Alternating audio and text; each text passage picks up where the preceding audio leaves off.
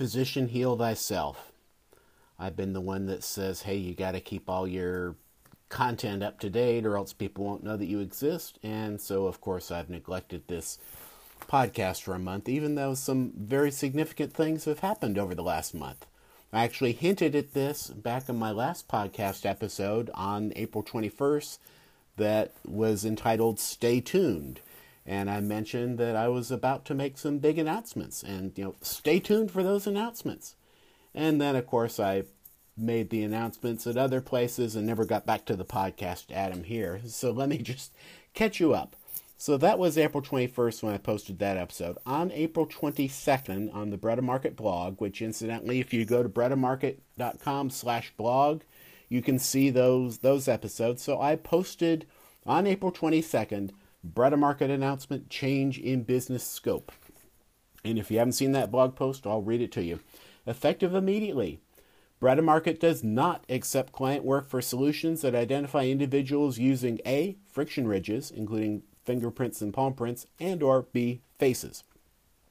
Two, Bredemarket does not accept client work for solutions that identify individuals using secure documents such as driver's licenses or passports. Anyway, that's what I posted on April 22nd, and it's probably not going to surprise you that by that very announcement, I was cutting out the majority of Bredemarket's existing business. And so people kind of probably began to put two and two together. Okay, I'm not working on face and finger stuff for Bredemarket anymore.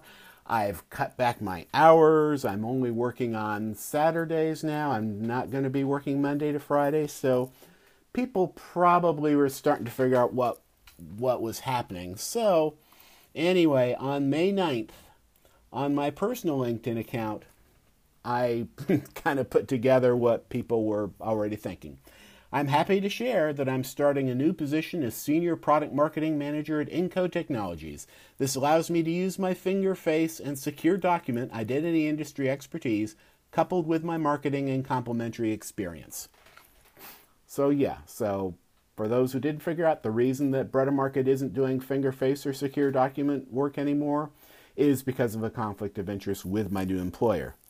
So, you know, I'm in a limited capacity. I'm still to do some some part-time kind of stuff if you need some help and incidentally this message goes especially to local people in the Inland Empire, the Ontario California area.